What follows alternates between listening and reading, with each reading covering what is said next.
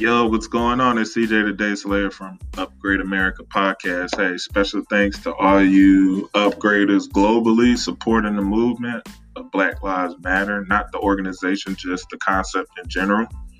Um, even though we do support what they do, I'm just want to kind of separate how we're meaning it. Um, updates in the George Floyd case. So far, they only arrested one, the main officer, it seems like. They have a new prosecutor on the case, Mr. Ellison from Minnesota. I think he's a senator or a representative, can't remember. But anyway, we'll we'll figure this out together. But we need equality and justice. That's all Black Americans want. So we send a special shout out domestically and especially foreign Appreciate the support. Love, peace, happiness. Peace. Another black king dead, but no answer. And I'm shaking my head, but no answers. More blood to damn, now shed, but no answer. All my friends seem to have questions. What's up, world, and all our upgraders? Hope you're staying safe out there. And I hope you're not burning anything unless it's the ganja man. Then, you know, do what you do. But uh, we're not here to encourage anyone to be riding uh, anything wild like that. But um, let me introduce myself, I suppose. I'm Cameron Ra, 2020 independent presidential candidate and the ringmaster for the Upgrade America Circus. Pleased to be joined by none other than CJ the Day Slayer we're on a mission to make politics and controversial issues entertaining enough for you to listen to them and be aware. So stay tuned for the greatest show on earth, soon to be March. How's life in Orlando, though, bro? I'm good, man. Blessed, grateful. Uh, weather's been hot. Hurricane season starts tomorrow. So. Oh Lord, yeah. So we're dealing with all of this, and then hurricanes in the mix. Any yeah. tips for uh, for hurricane preppers?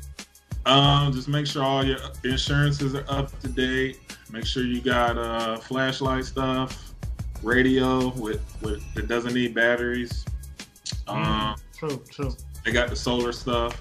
I got MREs for food, and I got bottled water, so I'm pretty good. I suggest you have that, and then have your uh, arms, ammo, all that good stuff. Oh, that goes without saying, bro. That goes without saying. Yeah.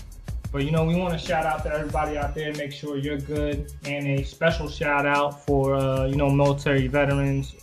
We gotta do uh, military veteran suicide awareness. So you know, check on your wingman, your ranger buddy, whatever the hell the, the Navy and the Marines call each other. What do they call each other? You know? I forgot. I think Battle Buddy was that that army, battle, right? You would think it would be some sort of like naval thing, some sort of water thing. You know? Yeah. I think oh, Army does say battle buddy and ranger buddy. You know, Air Force we're wingman, but I don't know. I don't know what the Navy. I think it's shipmate or something like that. Is it shipmate? It might be. It might be. Y'all Navy folks, reach out. Yeah, yeah. Please let us know. But our main topic we're discussing today is the Minneapolis riots and also the riots across the nation because this thing is spreading like wildfire, pun intended. But well, I guess it's really not wildfire. People are sending it. But anyways, um, we want to talk about that, but also the angle of how have these riots been instigated? Are there any outside forces that are uh, trying to steer these events a certain way? But CJ, what else we got on the agenda? Uh, we got some international stories talking about the New World Order agenda. Um, we're going to talk about just one part of it because it's, it's very comprehensive. We'll just kind of mm-hmm. go over that. Um, race card topic of the week. Well, that's all we've been talking about, obviously. But um, we wanted to focus on will these protests activate change in policy for civil rights for Black Americans 2.0? So mm-hmm. that's what I'm more curious about than anything. After all this subsides, like, what is it really going to mean? What? Um, I go ahead. I, well, I suppose we should save that for the conversation, but please. Yeah. Please go ahead. Um, rapid highlight um, headline, sorry. Uh, COVID fees for goods and services moving forward. Mm. Thought interesting to talk about. Uh, just get our opinions and thoughts. Nothing crazy. Uh, RVs making a comeback due to Rona.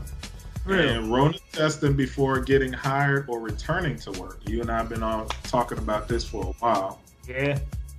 Uh, what else we got?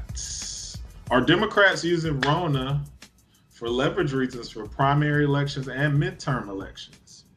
Something to consider.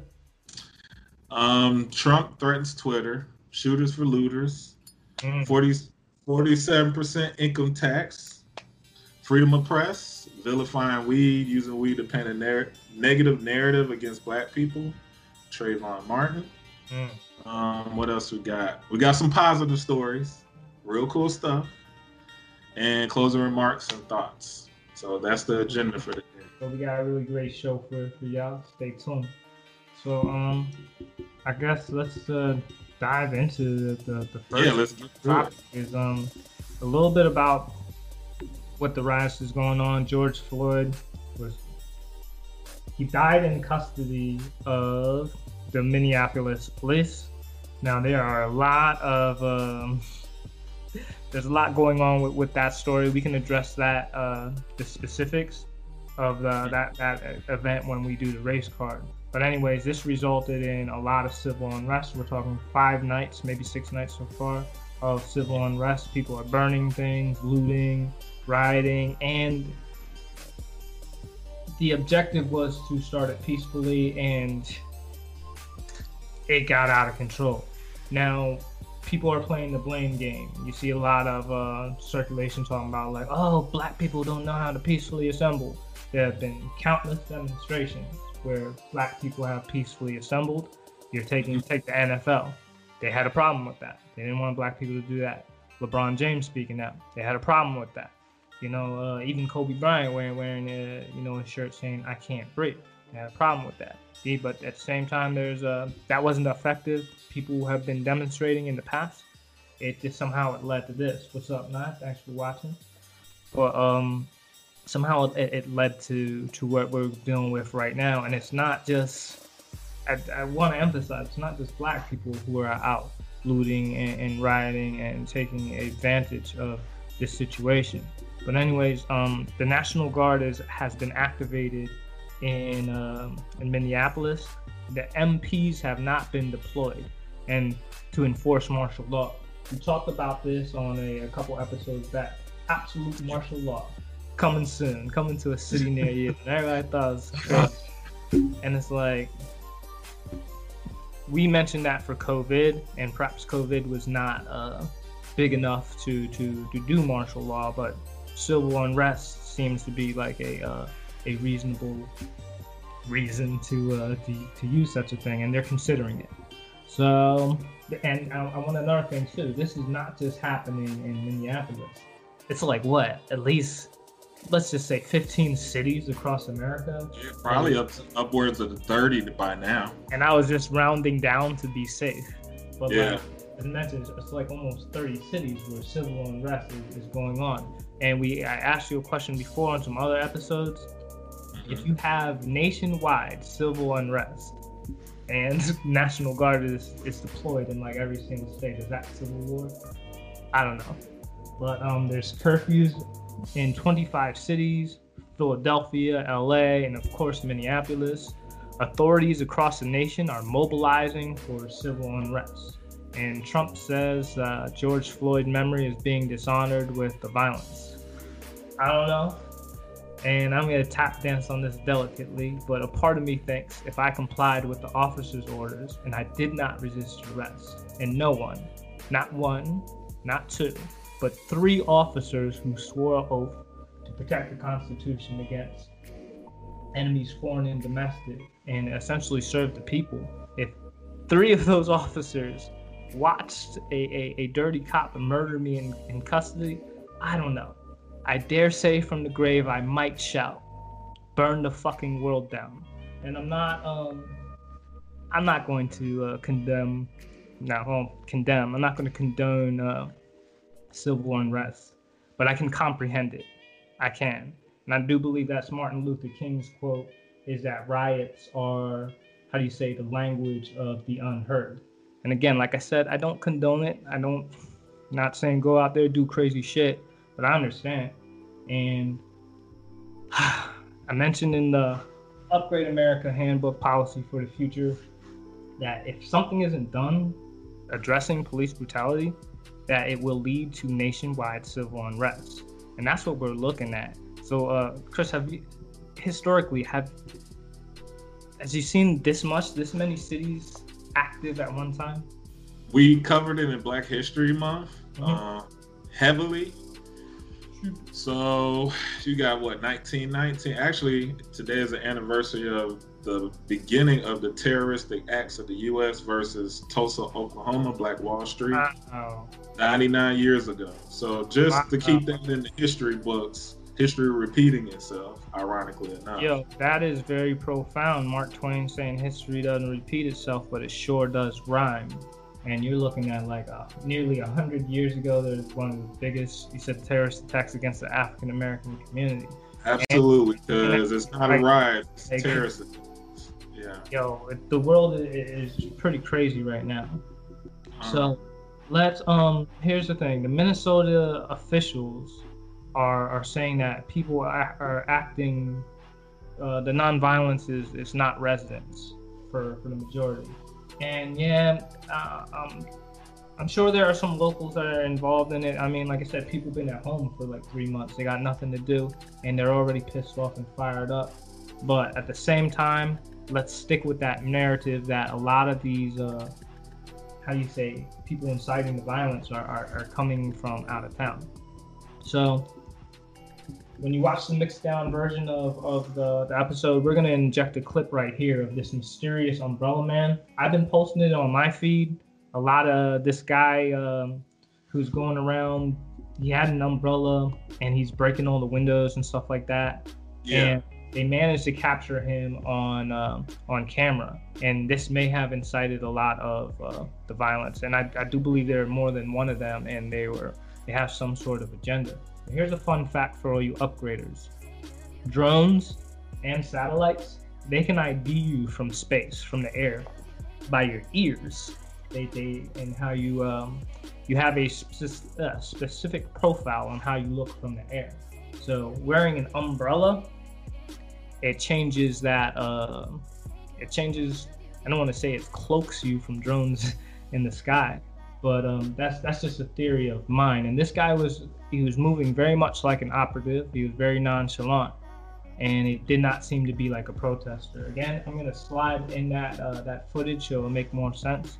But um, were there more of these umbrella men? What outfit are they with and what was their mission? You have any idea on on that, CJ? I think you nailed it. Like in sight, um, I've been seeing a lot of everybody on the same page as far as you have provocateurs or mm-hmm. undercover cops or yes, government agents, paid protesters. Like I've heard about even... that too. Paid protesters, paid rioters. And um, when as soon as you start putting the paid part in there and you paid rioters, someone is sponsoring terrorism you know and um it's and again we're just dancing around the rabbit hole because we have no uh, we have no evidence or, or it's just speculation like yeah. whom who would uh who who would who would sponsor such a thing i would not say it's um i don't think it, it it's government but there are entities outside of government in government well, I was reading up. Um, that, nah, I was reading up real quick last night that George Soros, uh, mm-hmm. business magnate, funded Black Lives Matter. Yet there are four females, black females, that are the face of the organization. But I was digging a little bit, and it was saying that he actually funds it.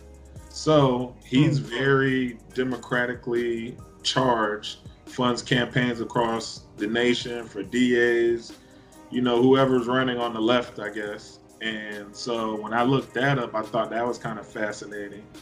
This will tie into the other things we'll talk about. So um, that could be one person. I mean, I can't prove it for sure, but there were reports saying, you know, that he sponsored uh, Black Lives Matter. And and and again, it's like sponsoring protesters, peacefully protesting, I'm all for.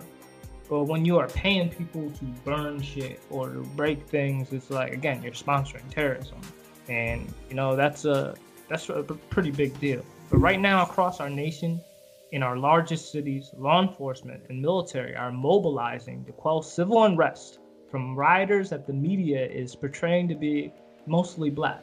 Like right now, the narrative seems to be, oh, black people are going out burning stuff and destroying the city. But and and what's going on to counter that is perhaps one of the biggest uh, armed forces in, in, in our nation is mobilizing to to quell that violence. That's a bit of concern for me, particularly because the how do you say the the aggressor is, is being portrayed as being African American. Yeah. Or just let's just say a person of color. But um, I don't know where this is going. But it, it, it really makes me uh, un- uncomfortable. But what are your, what are your thoughts on, on the situation?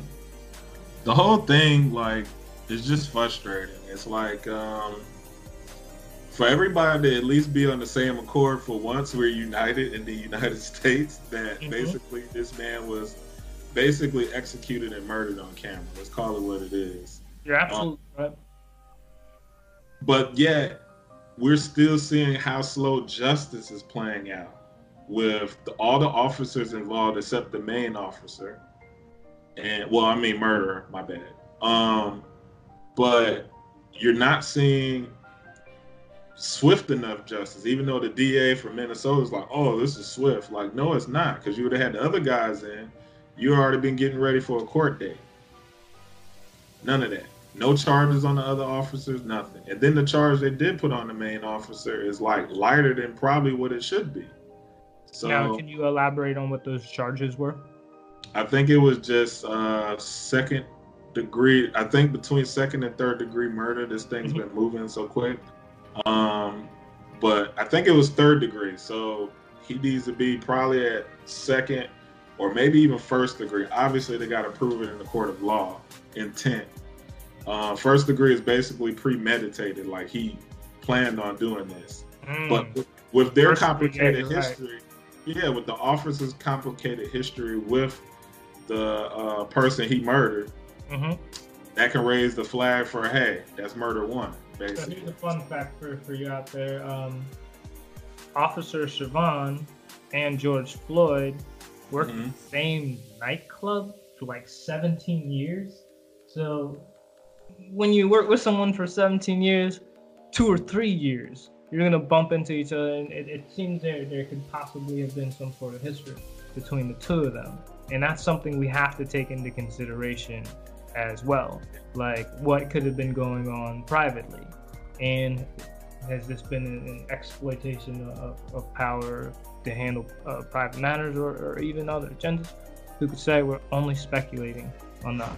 Upgrade America itself, but we're gonna give you the facts.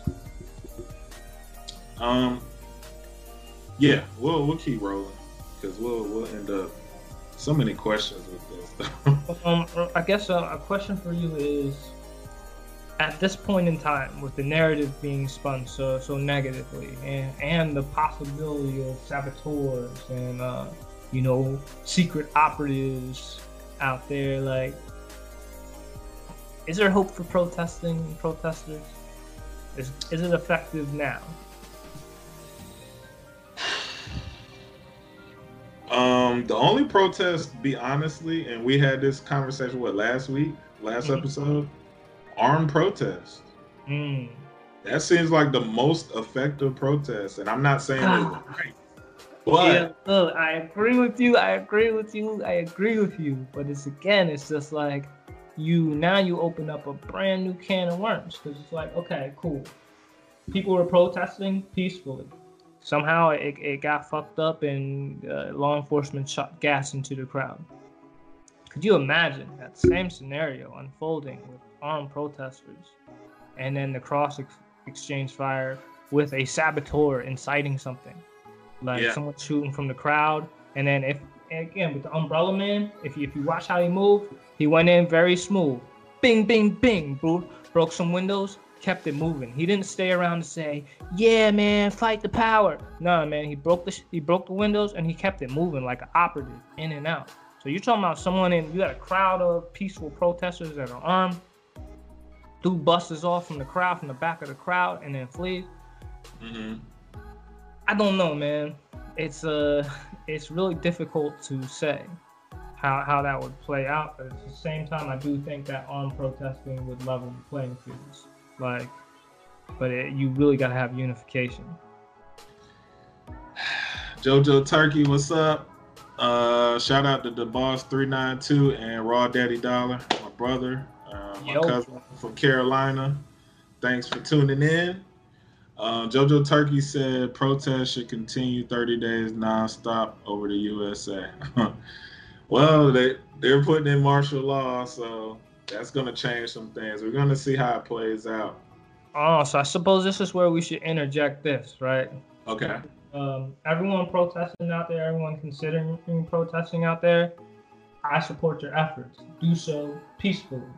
Another thing that you have to take into consideration when you're protesting, you are publicly announcing that you are an advocate of government.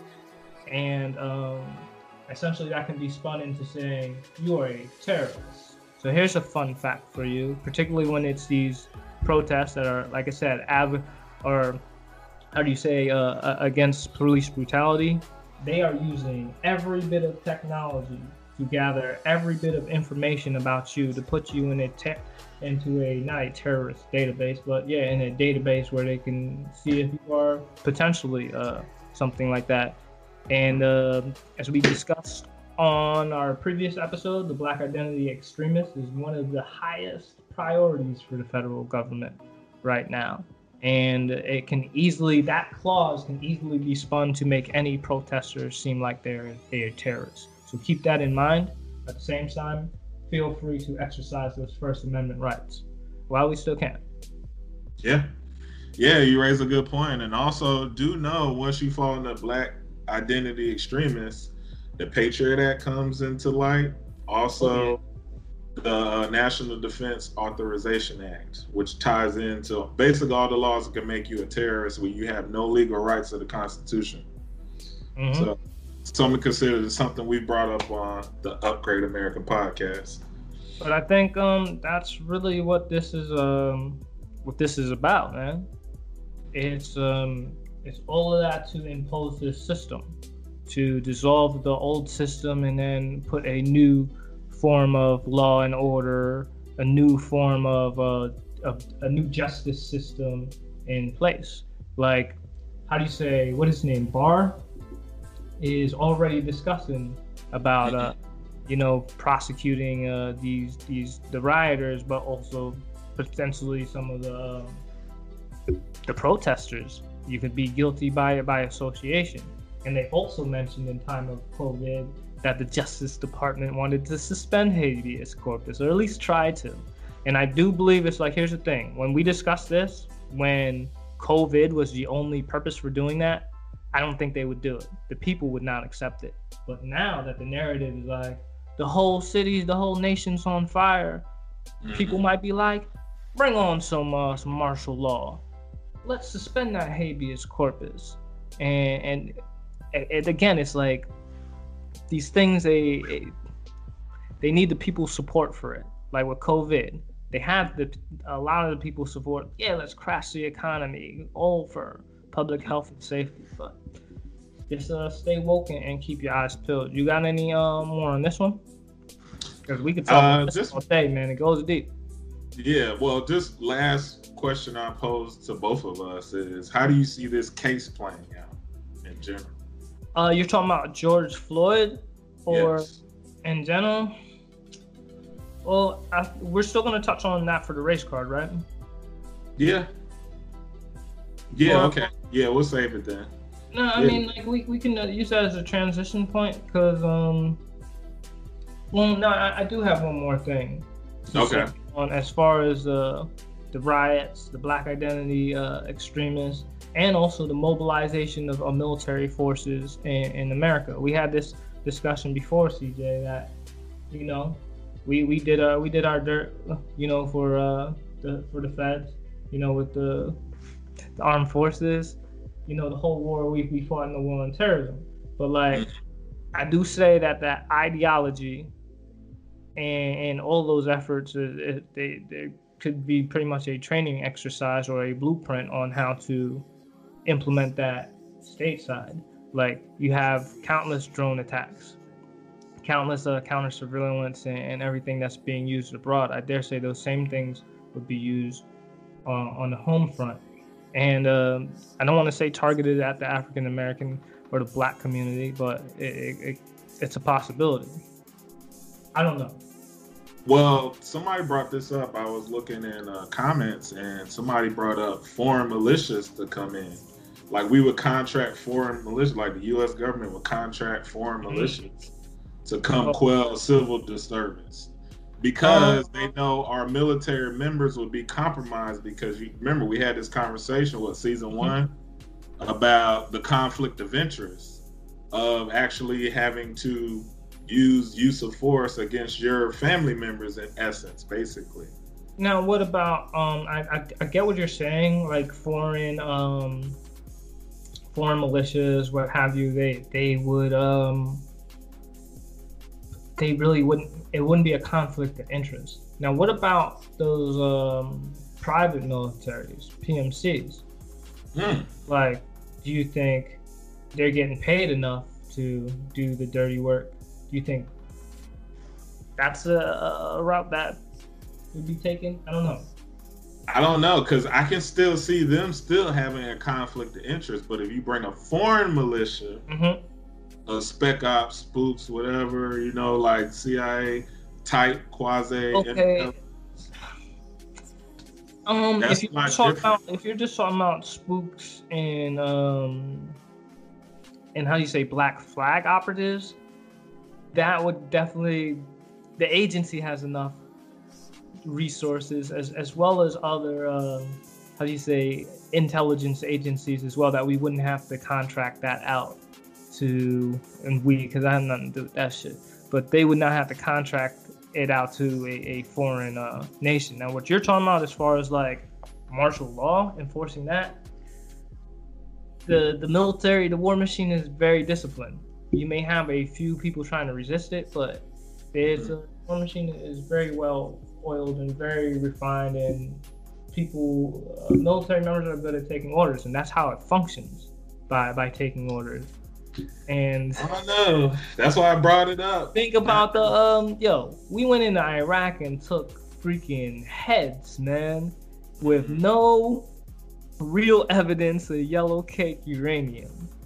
Like countless conflicts have been been fought with. Uh, as long as the narrative is good and the troops are buying the the BS, like they'll make it happen. And right now, the media is spinning it very well. They're spinning mm-hmm. it very well. Like there are the nation's on fire from you know from rioting and everything, and it starts off as deploy the military, the MPs, to enforce uh, how do you say to enforce a curfew and to make sure no one's popping off. But then you know you're still gonna clash, and then you have escalation. It's Grand Theft Auto, right? So it's like you have that escalate, you have that escalation. Now you'd be like, oh, yo, like they they're they're now they're butting heads with the MPs, and they're gonna be like, yo, roll out the, the armored uh, carriers and all that stuff, and then you know it's full on fucked up from this Civil War too. But I don't know. Like I said, I still I believe now. I'm not saying I agree with you that you're always going to have bad actors within, say, the military, government agencies, whatever.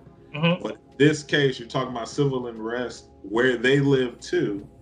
I still see that mentally as a conflict of interest if this was to escalate. I, That's why you would have to contract. You're right because the National Guard is uh, the National Guard is that's there. They live there. You're right.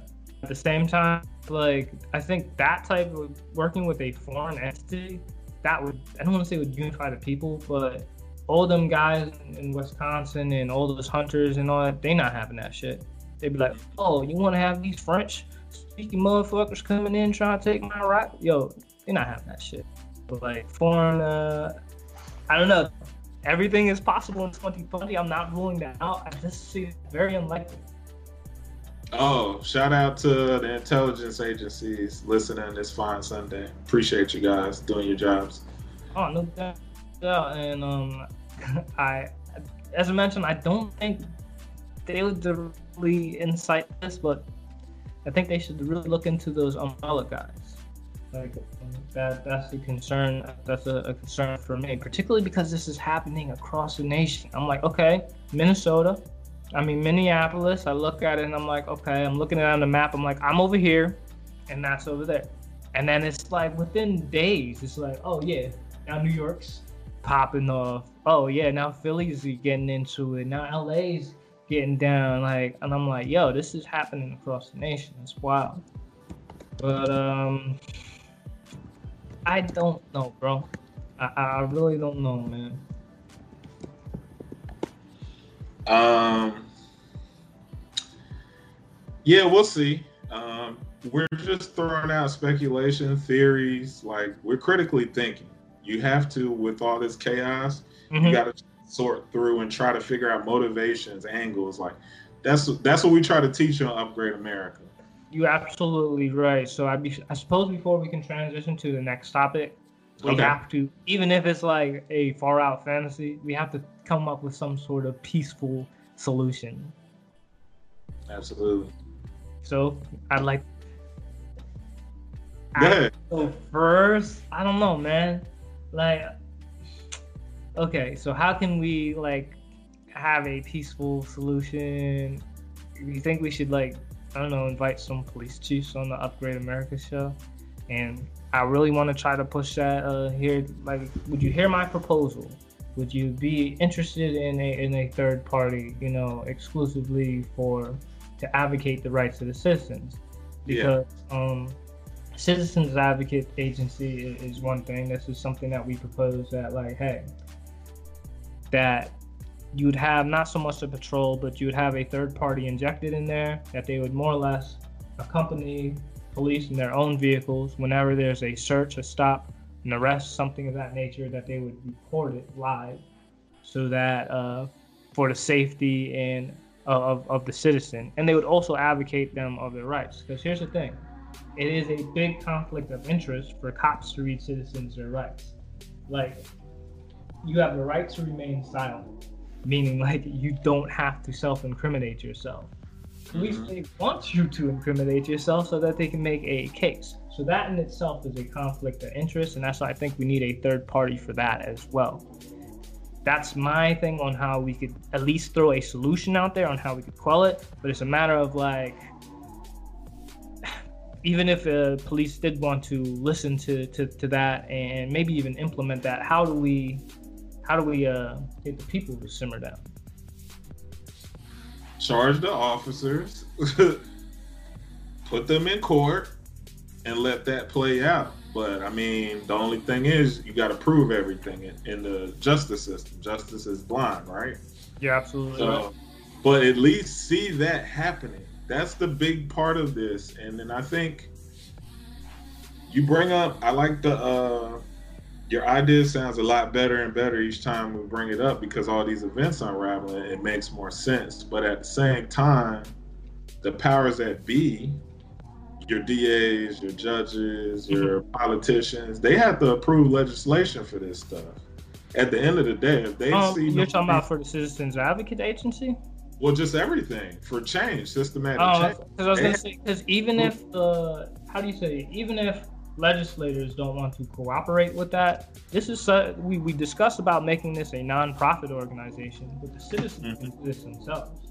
Like you can take it upon yourself, like yo, you see someone pulled over for their safety, like third party, like hey, I'm just recording this for their safety. I'm looking out for for a fellow citizen. This is real. We can take this upon ourselves. We don't have to have legislators make this do this, but for every incident that's caught on film, on camera, man, and I'm taking a, I'm gonna lowball it.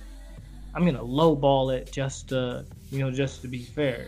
I, I dare say there's 10 other incidences that we don't see.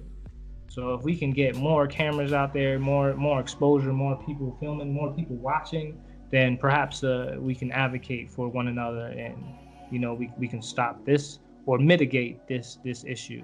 I want to throw another thing out there. I okay. against the surveillance state and having um, what do you say, ha- having cameras everywhere, but they're doing something. So I would say that cops should not be able to pull you over where there are no cameras.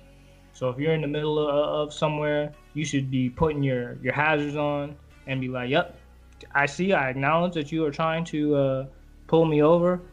I'm not stopping till uh, we get to the next gas station for your safety. Until someone is out there advocating for the citizens. Yo, what's up, Pharaoh Polly? I see you watching. Appreciate it.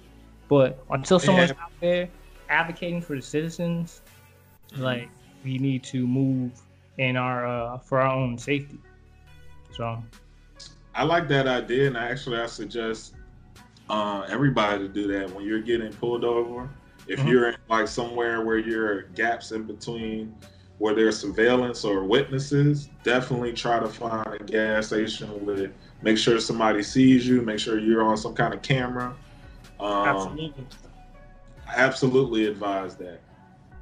because um it's it's becoming a trend and um on, until there is because really think about it there is no oversight these guys literally have a license to kill with no oversight and then you out there well cameron raw cameron raw they have body cameras. Yeah they got body cameras but it ain't nothing to go like this. Take that shit take that shit. Covering the camera we choke somebody out. But it, it's nothing like that. Somebody my booty too fat. They, they move into the frame, you know, that, that blocks the picture as well. But when you have somebody outside of the process who's who's who's their purpose, their their purpose is to, you know, to record and capture that, then you know, um I don't know, I would- feel more comfortable, me personally. Yeah, we'll see. Um, what Well, we you- going to talk about now? We can roll into George Flynn if you got some background on that. I just got a couple questions for, All right, for go ahead. you on on the matter. I mean, we, we all know what happened. You know what I'm saying? Um, George Floyd got arrested. My understanding was for forgery. How it, it came to them using that amount of force, I can't say. I really can't say. My understanding is Yeah. this guy had his knee on the guy's neck for about eight minutes, and um, he, he died as a result. Security forces, we, we know what time it is. When you have somebody in your custody, whether they're a prisoner of war or you know you're you're detaining someone doing uh, law enforcement operations, they are your they are your responsibility. Yo, Absolutely. Don't play that shit. Like, Nah. they not play that shit. You got receipts from motherfuckers. Like, when particularly with those detainees, like in Iraq and stuff like that. Yo, he was riddled with bullet holes when I got him, and that's how you trans. You have to put that on a and your little forms and stuff. Like, Yeah. account for so, and you get court-martialed. It, it, it's no game. So I don't see why um we're having so many incidences in uh in, in, in the civilian sector. But my question for you, I suppose, is at what point could a citizen intervene with the execution of George Floyd? And what I mean, like, if I was on scene, or if you was on scene, and you know security forces, you know your use of force model, and you know what he was doing is wrong. At what point could you lawfully intervene and say, "Yo, officer, get your fucking knee off his neck. Like you're going to kill him. This is an excessive use of force and it's unjustified. What point can you you use the reasonable amount of force? Stop. And if this is unclear, it needs to be made clear.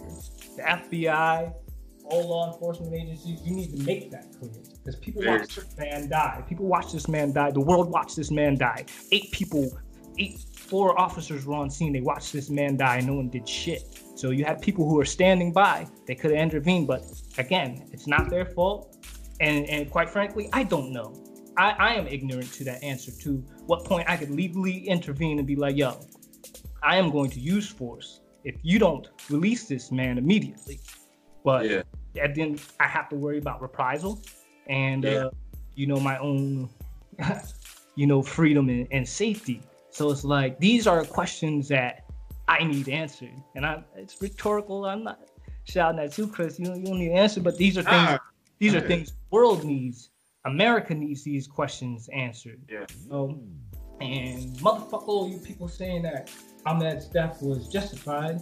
You know, oh, citizens arrest, citizens arrest. Okay, Yeah. if that's justified, then please, I- I need a little more guidelines, a little more clarity on, on this matter because I'm a bit confused. a bit perturbed, a little perplexed, and uh, a bit more. But um, again, shout out, thanks for your service, CJ, security forces and everything. But through going through tech school, do you ever recall being trained to put your knee on the neck of a suspect? Is this a common LE technique? Nope. I don't think so either. Any of my fellow defenders, please let me know if you recall doing uh, in wartime or peacetime, if you ever recall putting your neck on your knee on somebody's neck, unless you're trying to kill. You know. Yeah, you're taught what? Um, force authorization and, and, and all, but like. Yeah. I don't recall hearing that. And again, I'm preaching, I'm preaching, I'm preaching. We need a national, meaning every state, every county, every jurisdiction needs to have the same use of force model. They need to know that they can't do this, they can do this on certain circumstances. And this needs to be across the board. I don't see why it's so well in Texas you can uh, you can choke people out with your forearms and then you know in Arizona you can ranger choke. You can gouge eyeballs in in uh, how do you say in, in Philadelphia but you can't do it in LA. Like we need a cross the board use of force model. And I think that's another way that we can um, we can mitigate this in the future. We can, yeah. we can mitigate this these things in the future. And I get it. Cops have a very tough job. You, you have to do what you do without getting uh, you have to try to prevent crimes without getting yourself killed. And I know it's tough, but when you got someone at disadvantage, they're in handcuffs, their hands behind the back, they're on the ground, they are not resisting, and you still feel compelled to put your knee on your neck, like. Oh, but did you see the video where they already had him in a vehicle and took him back out and killed him? I didn't see that. I, I saw that video that. where they apprehended him, right? Put him in a vehicle. Like I was thinking, like, all right, why is this even a case? Like he should have been back to the station doing the paperwork, whatever, whatever. No, they took him back. I don't see when they take him back out, but I see when they initially put him in. And they were beating him in the vehicle where you can't see it. And then you end up with the other video, the last video where he's getting choked out to death, where he gets murdered. So that lets me know that is basically first degree murder. I, I, I totally agree with that as well. It's um particularly when you if a prosecutor is going to ignore their history, then they're they're doing they're doing a bad job. They're doing a, a, a very bad job. Going on. What's up, Alex from France? Represent. This is um. I don't know, bro. Like I said, I threw some solutions out there. I hope our uh, our listeners in the feds, you know, in the federal government, they'll take some notes, make some changes. Yeah. But um, I, I, I outlined this, man. I told y'all I mean, and I, I love the two um, horn and say I told you so. But I told you, Upgrade America, Policy for the Future. It's a book that, that you know that we wrote talking about policies uh, to upgrade America. But I told you, yo, like if you don't address this uh, this bubble of tyranny, this bubble of oppression, it's gonna burst, and you know there's gonna be blood and shit, and the nation's gonna burn to the, to the ground. And that's what we're looking at now. And yeah, I don't know, man. It's uh, how many nights has it been? It's it's five, six nights. Um, no, maybe like three or four, because he was murdered what Monday. I think it was Monday, and then it didn't start to really like what Wednesday, Thursday, maybe. Uh, the maybe last source Wednesday? I seen said five, but I may have looked at that yesterday. Yeah, it might be five. It might be. With, but if you're talking about last night, then yeah. it would be six. But um, I don't know, bro. I think uh, we are doing a piece of our part just by discussing it, just by putting out ideas, solutions. Yeah. You know, and um, yeah, bro.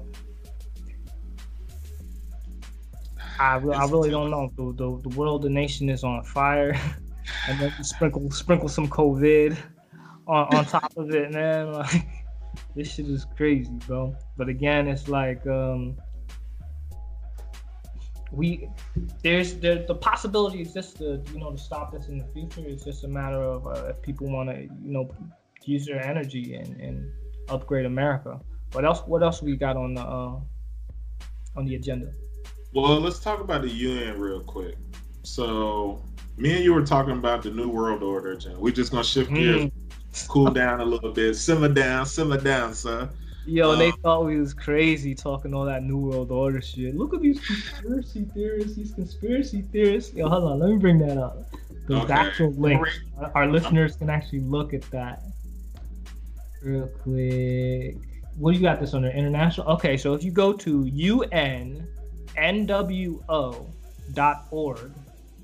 that's uh this, the UN's New World Order website. You can really see you can really see this. And they packaged it so lovely. They're like, yeah, oh, yeah. one grand by 2050, you know, it's it's yo son, this is you, you want to bring it up and we can like uh, gloss over it?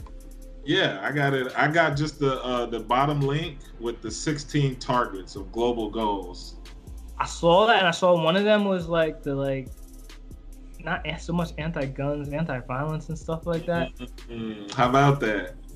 Well, you, yeah, let's let's get into that. Let me read the narrative real quick from the okay. from the UN.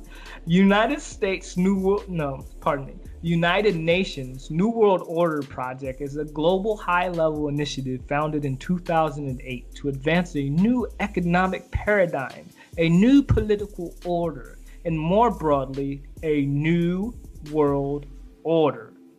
Let me say that again. A new world order for humankind, which achieves the UN's global goals for sustainable development by 2030 and the happiness, well being, and freedom of all life on Earth by 2050. What the hell does that mean? That's, That's very uh, obscure. Yeah.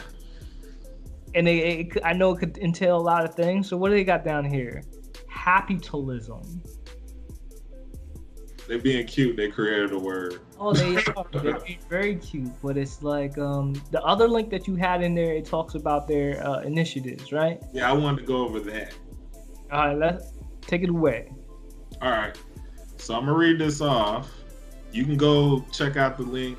You know, we might post it in the notes or something. But they got 16 goals, right?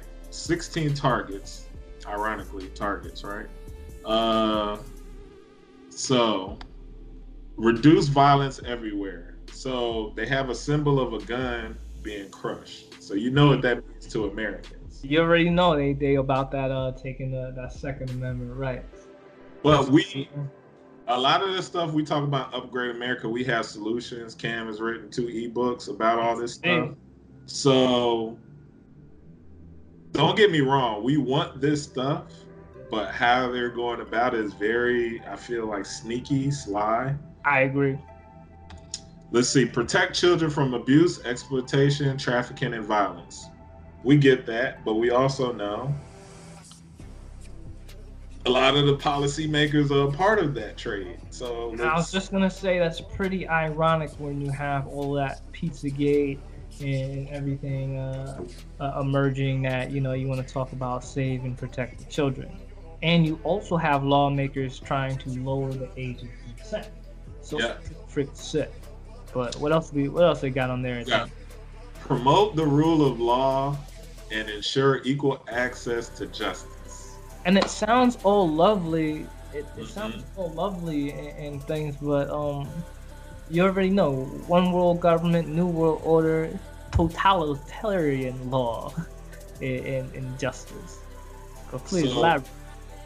Um, you got another one. The next one, I'm just reading the top headlines. Um, combat organized crime and illicit financial and arms flows. Hmm. Hmm. Well, I'm I'm very curious how they would attempt to do that. As I mentioned, my approach would be to legalize and regulate the drugs. Like that's gonna put a significant stranglehold on organized crime. But um, I'm curious to their approach with it, how they would do that. But hold on, run that back again. Okay. Besides, Combat, the, go ahead. Meant, there's a mention of arms. Hmm. So combat organized crime and illicit financial and arms flows. So again, you were we're already talking about they want to crush the guns, take the guns, disband the Second Amendment, and you know, so it's like ultimately that's going to create a a black market for weapons, and evidently they want to knock that out as well. I already proposed my uh, policy for gun control. I implore everyone to have a weapon. At the same time, let's have some uh, some safety checks and balances on that, as well as counterbalances, or, or how do you say checks to uh, combat, still maintain the, the ability to combat tyranny. Um, let's see. Next one is substantially reduce corruption and bribery. I'm curious how they intend to reduce corruption and, and, and bribery when this is found. Uh, it, it's found all over politics. Yeah, it's global. and as I'm saying, will a global government really do that? Okay. we just have global corruption. That's pretty scary. Um, develop effective, accountable, and transparent institutions mm. on all levels. Now, I believe they're referring to like courts and and schools and things. Yeah, it kind of looks like that. Yeah. Um, let's see. Ensure responsive, inclusive, and representative decision making. Now we're talking about policies and laws like that. I like. If mm-hmm. they're talking about they want to move towards more of a real democracy, like citizens have more say. I don't want. I, am going to retain some naivety and, and believe in my heart that it's not all so uh, malevolent. Like surely something something positive can emerge from the new world order, right? Like democracy, right? You could have democracy in a totalitarian state, right? I guess you could. I mean, technically, we're in a I don't, I don't know. I really don't know what that what that means, but it's wild, though, man. Um, strengthen the participation in global governance. Hmm. Hmm. Again, it's, I, I really think that's it's leaning towards that that whole global uh, government state. But again, it's like we discussed last week: our states losing their, our nation states losing their sovereignty, and if some behemoth, uh, multinational conglomerate emerges, like yeah, they have the power to kick around, the, I dare say even America, which yeah. is scary. But um, here's uh, I, I'm sure we got people in the UN that are listening too. It will be a long, bloody war. Like there are more guns than people, legal guns than people, and then you have countless black market guns. Yeah. Like, yo, we got a couple more to, to, to, try to take. No, I'm just I, I got to speak out. Shout out to our UN listeners. Like, okay, take weapons out of America. Oh man, uh, they're gonna need foreign. They're gonna need those foreign militias. They're gonna need. Well, I guess they are building the robots. Maybe that's how they're gonna do it. They're that's true too. Robots. You can say. But I'm sorry, man. Please continue. I just want to know, like, it's you don't want that. You you're gonna love this one. Provide universal legal identity. Uh, I'm gonna read this one. ID 2020, right? Basically, by 2030, provide legal identity for all, including birth registration. Mm. Now, what does that mean to you? I kind of thought of ID 2020 kind of like provide universal legal identity. Like everybody's got to be registered, like birth registration. Like that's globally. Like it's more know. than that. Remember we talked about the facial recognition? Yeah. So facial recognition is everywhere. Just get used to it. Everywhere you go, particularly protests. They're all scanning, you know, getting you from every angle, getting your tattoos, getting, you know, your scars, all that good stuff. But like when you're talking about people who have no birth certificates, people who have no driver's license, you have unidentified faces. And that is when you're trying to control the world, you're like, okay, I got I got CJ Daysler over there, I got Cameron Raw over there, I got so and so. Yo, who who is that guy? Who, who are these unidentified people? And uh, you know, I see that because think about it, you could have people moving in and out of the system, no um, you know, you don't have fingerprints, you don't have faces. So I get where they're going with it, but to I don't know, bro. All right, this one's Right under that. So ensure public access to information and protect fundamental freedoms. What do you Public think that means? access to information and fundamental freedoms. So it So sounds like to that- me. Go Oh, ahead. go ahead. Oh, no, I was gonna say I interpreted that as like free internet, like internet for all, because that's information all over the place. I was thinking like Freedom of Information Act. You Mm. know how you can type that in and get information. That's kind of what I'm thinking, but on a global scale. And you think um, how would give how would providing information like that to the global populace how would that serve the new world order? Like, what do they get from that? Maybe to see who's looking up what, what Or they're are they looking controlling into. the information? Maybe. They're saying freedom of information. I don't know. No, I was just I was just likening it to like a comparison. hmm Freedom of information. That's what it kind of seems like. So, um, the last two are let's see, strengthen national institutions to prevent violence and combat terrorism and crime. That's what I think. That's the one that I read that Mhm. gave me some chills because while it sounds vague and um, it really does say that one more time. Strengthen national institutions to prevent violence and crime. No, and combat terrorism and crime. That sounds like a lot of men and women and robots with guns. That's um I'm curious what more on that initiative, what it entails, what the rules I- of engagement are, Yeah. and um, Yeah, that changes with that. It- it- it go does. global. Yeah. So I'm, I'm very curious on that. Specific, if there's one aspect of that that really gives me the chills, it's that because you're talking about a global military, and essentially, does that end all wars? Yes. But then when you end all wars, then that's when you start having civil wars. You start having factions and. Mhm. things of that nature. It's, um, the world is getting interesting, I swear. But the new world order is upon us. But no fears, it's not coming into uh, fruition until 2030. It won't be fully finished until 2050. So we got time. This is the last one. Uh, promote and enforce non-discriminatory laws and policies. Non-discriminatory, and it sounds nice. But at- at the same time, there's always agenda, and it can always be spun. I'm curious how that's going to work. I am even more curious onto nations who be like, "Fuck the new world order.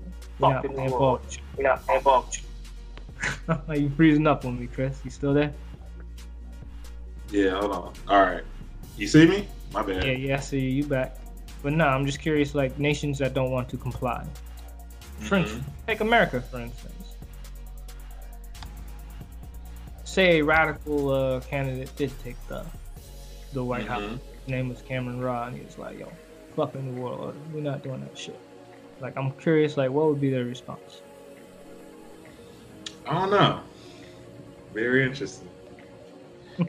We'll see, but uh, this is we're talking about global now because Upgrade America is globally minded, so we're just putting this all out there.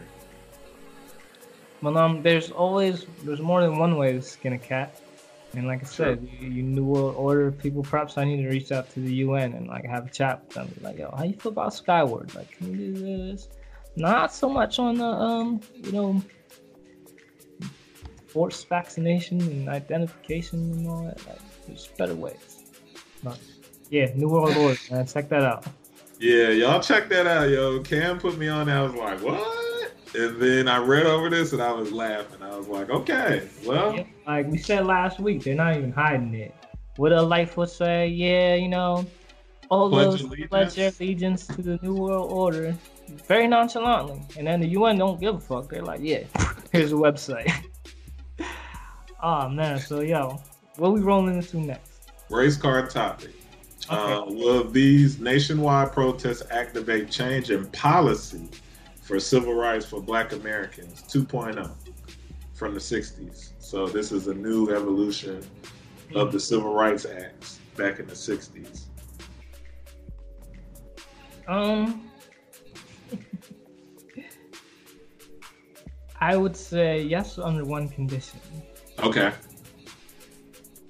Black people would have to throw away their vote. No, Uh, not by, by not not by not voting. I mean, voting for me as a placeholder. hear me out. Hear me out. As ridiculous as it sounds. okay, go ahead. I'm listening. Wow, I even if every single African American gave me their vote, I still wouldn't win. I wouldn't win. But at the same time, it would send a powerful message to the Democratic Party, who has sat on their hands since, let's call it, the death of Martin Luther King. You know, it would send a powerful message to, to the Republic, Republicans as well. Like, um, like yeah, we our legislators have failed us. We're not just good, you killing us in the streets. We're just gonna keep voting for you. One day, one day we will overcome. Just keep voting Democrat until the moon turns blue, and you know it's gonna have fuck that shit. Like if you wanna protest politically, then yeah, I'd say vote for me. I'm not gonna win, but at the same time, it will send a powerful message, and perhaps that's what we need to do politically. So like, yes, we have the power to vote, but we're not just gonna vote for you. All right. Uh, shout out to IG Live. I'm cutting off. Appreciate y'all joining me. Peace out. Should Peace be. out, IG. Yeah. But what are your thoughts, man? Like, how can this change? Uh, how can policy change politically? We gave, uh, as I mentioned, we have some solutions. The people can do their part, you know, and the people are doing their part. The people who are, are getting these footage and, and sharing it, you are doing your part. You Absolutely. are, uh, you're, you're, you're doing your, your, your, your duty to your, your nations. You are help. You are advocating for the citizens. So there's there's one way, but as far as policy, people if everyone goes out and votes Joe Biden, you know, um, 2020 he don't do shit. You just let them know, like I don't gotta do shit for this. I don't gotta do nothing for the black vote. They gonna vote black no matter what. As long as there's a a, a someone that they perceive to be more of a threat in office, I don't gotta do shit. Oh, hold on. Let me interject real quick. Please. So, the state of Minnesota is Mhm. democratically controlled. So, what does that tell you? Interesting. They're, they're sitting on their asses, basically. Well, not for nothing. Uh, a lot of the protests are happening in democratically controlled states. But again, we, we mentioned that that most cities seem to be uh, most cities seem to lean more democratic. But I don't know. I just find that interesting when you got Biden up running, vote for me, blah blah blah. But look at this example. I, I haven't heard much from Biden. I haven't either. It's- It's um I know he spoke out for Ahmaud's shooting, and you know, and he condemned that. But we I haven't heard anything as What- of yet. What's No, the lady's name? Uh, uh, Amy Klobuchar, Klobuchar something, the senator for Minnesota. Where's she at?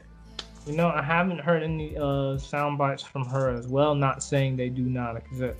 Exactly. But, um, you're bringing up some very valid points, and, and again, it's um, there is some another mention of, of what people can do or what Black people can do during these times is uh, you know, we mentioned what we can do politically. We mentioned any actions that you can do, you know, to assist fellow citizens, but also uh, economically. You know, um, our, our dollar, you know, as far as we, we, we can show people with, with our dollar, you know, um, with our with our with our earning power, like that's a lot of power to, to, to wield as well. But I've been seeing. Have you been seeing the messages of go out and vote? Basically, this presidential election, the lesser of two evils. People pushing that narrative still, which I don't get that narrative. They're still fucking Yeah. evil. uh, like I said, I, I'm I'm my own evil. I don't go out and choose a, the lesser version of it. Like I think it's um again, it's sure you get a lesser. Say say Biden turns out to to be be less of a a tyrant than uh, than Trump, what have you. Like you still don't get anything. What do you get accomplished? Other than to send you get you may get a momentary uh sense of victory. hmm You know, when you're like, Yay, Trump's not in the White House. And then what? What do you get? What, what, what do we get from that? And um, I, I think we need some concrete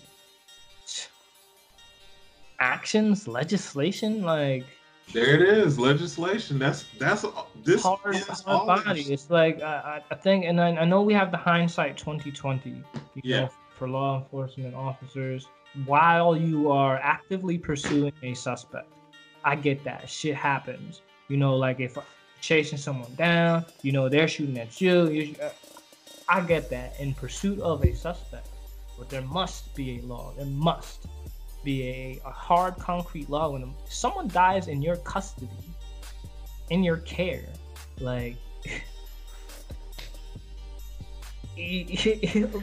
Let me reiterate, because it's one thing if they like, you know, they have COVID and they die from it. Yo, if they die from use of force in your in your care, like, there's got to be a strict penalty for that. Absolutely. Life in, in life uh, with, with no parole. I don't know, but um, We our, our our lives have to have more value. There must be more consequence. yeah. Um I don't know what it'll really take to actually get legislation passed to protect black Americans and to keep cops accountable. I really don't know what that looks like, honestly. Well, here's it, I keep mentioning the Citizens Advocate Agency, but what they're doing, and I'm gonna that's how I'm gonna address you, you people who are filming these uh, police brutality. I, I now dub it the official members of the Citizens Advocate Agency. Appreciate your service, I truly do. But they are providing evidence, is what they're doing. And so if they can't make stronger convictions, this photo, uh, video evidence, then how um what type of power do the people have over the justice department we have we have power over our legislators by voting for them but our Mhm. justice department like what power do the people have over that because we need to start pushing those buttons if they exist Mhm. and uh, hold the prosecutors accountable as well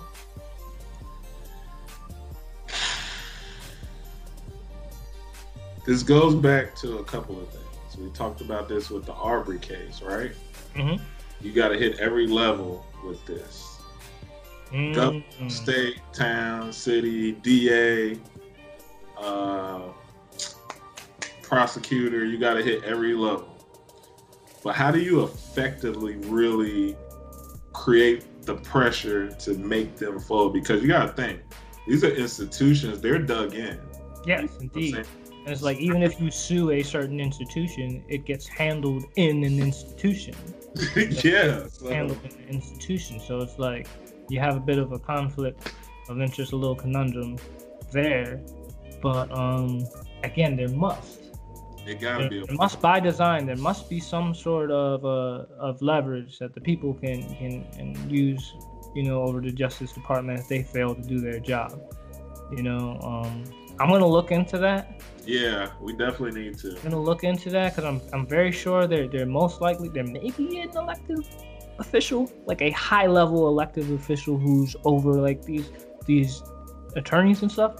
I could be wrong. I'm I'm, I'm taking a shot in in the dark, but um, it's there's something that we need to know. We need to know our powers. Yeah. Um, I was gonna ask you this question since we're on this. What? Well, I'm. I want your thoughts on it. Okay. What about allies of Black Americans within all these protests, and what are what has been your impressions? What have you saw that was interesting? Like, I'm curious on your thoughts. Non-Black people, basically, protesting, supporting, signs, all that good stuff.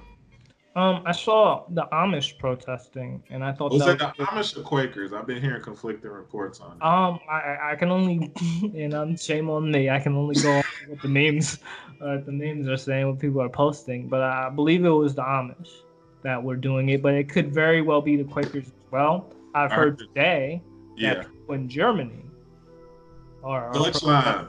as well. Yeah. So shout out to Deutschland. Uh, how do you say Danke, Dankeschön. Dankeschön. You know, uh, for, for your support. Yeah. um you know it's going this thing is it's there's a lot of awareness hmm but bro? I don't know. Um, uh, this is this is my real like. I am very appreciative of seeing allies like people from the right, independent, whatever, um, non-white allies like speak up, signs they're protesting. Uh, I am aware some of y'all are COINTELPRO. Let's call it what it is. Um, That's Let's- that uh, for for our new listeners. That's an intel group. That's yeah, counterintelligence for protester or political activists. Yep. Um, the thing, the thing I want to press to white America and all other non-black populations in the U.S. If we don't have equality and justice for Black Americans, how can you truly say we are the United States? And how can you live in a civil society moving forward if you're not willing to use your privilege, use your access, use your resources to get us? one of the mm. most impactful groups in America. yes, indeed. Equality and justice. That's it. That's all we're asking for. All That's we're it. asking is that America lives up to the slogan. Don't call yourself the land of the free and the home of the brave if you're scared to, you know, give us our freedom and give us our rights. Like, yo, CJ, you nailed it. You nailed it. Bro. But um, again, all the support is welcome. All the non, all the non-violent, peaceful support is is welcome. Yeah. But uh, what is not welcome is everyone saying, why don't they just peacefully protest like Martin Luther King? Like, no. Like, Y'all, y'all killed him. Government. he died, he died, uh, he was uh, peacefully assassinated. So it's like, again, I don't condone it, but I do understand it. We threw y'all some solutions. You know, by all means, peacefully uh, join the cause. And um, I don't know. You think this is a long haul, or we, we, this is something we can wrap up like by uh, I don't know by midweek? Depends on. It's all on Minnesota. They hold not keys to nothing. People ain't got nothing to do. Exactly. They got nothing to do but go out and uh, be like, oh yeah, everything's free at Target. Yeah, I'm going shopping. Like, I'm just curious. What what if anything is if you had to take a wild guess? What if anything is left in Target? What do you think has remained on the I thought they burnt one down. I thought Oh. they burnt one down in that neighborhood where it first started. Wow. They they actually burnt it down. Well, I'm gonna say agents burnt that down or COINTELPRO I umbrella. wouldn't, be, su- I wouldn't be surprised. And it's like, again, that takes away, it puts a negative spin on a positive solution.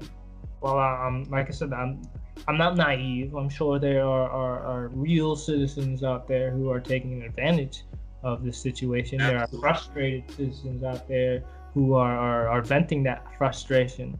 But I am very confident that there are agents that are working to incite this and uh, blow it up, pun intended. Knock it Yeah. off, guys. Really, please. Like white people are starting to think we can't peacefully assemble. Like,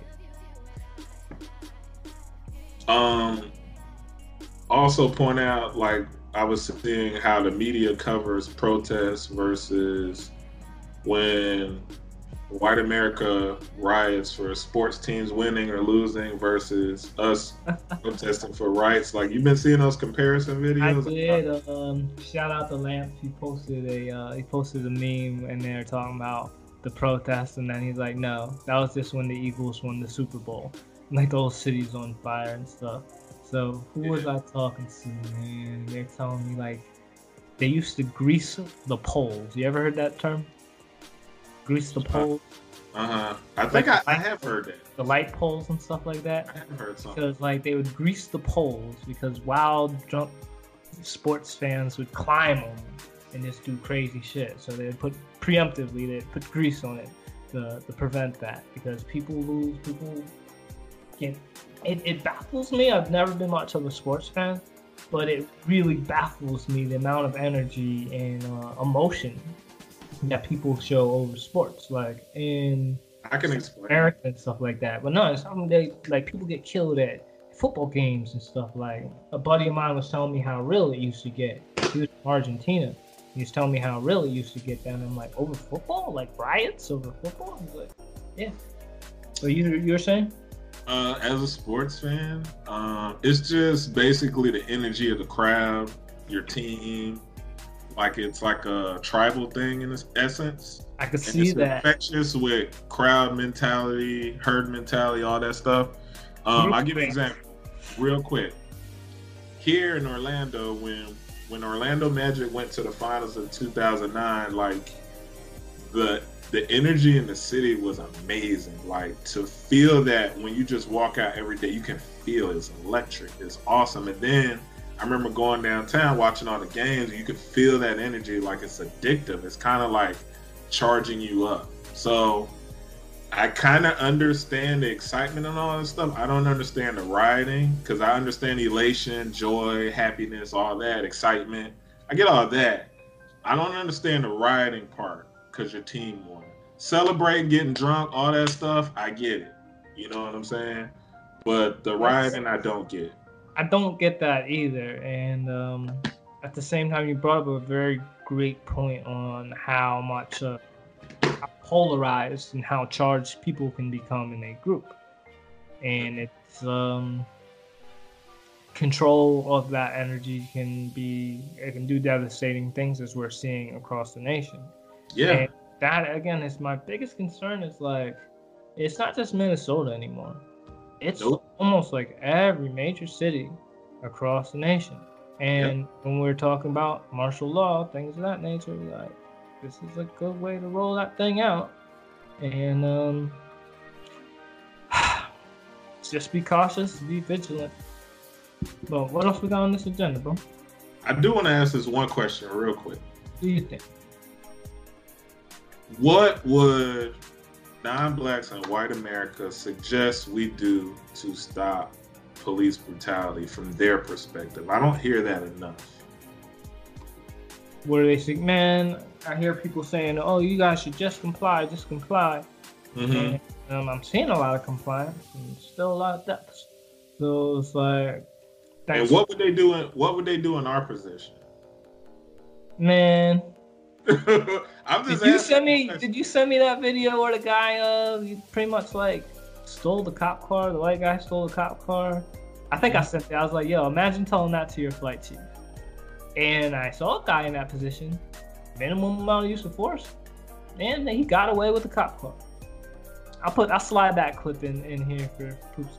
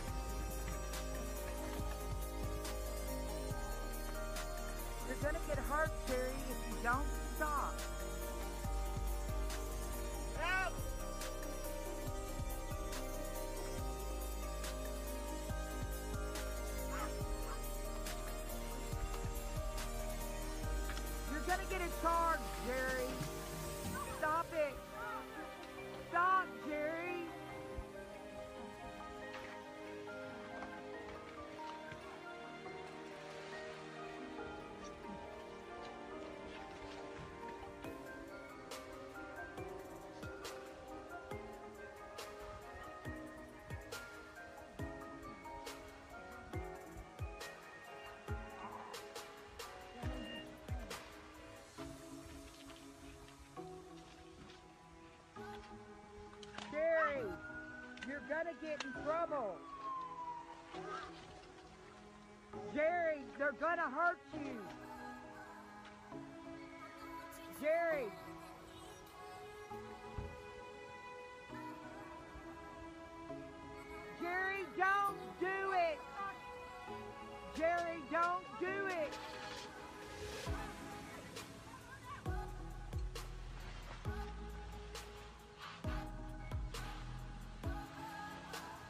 All right. I don't know. I just always wonder. We've done everything they suggested. It still hasn't worked. Now what?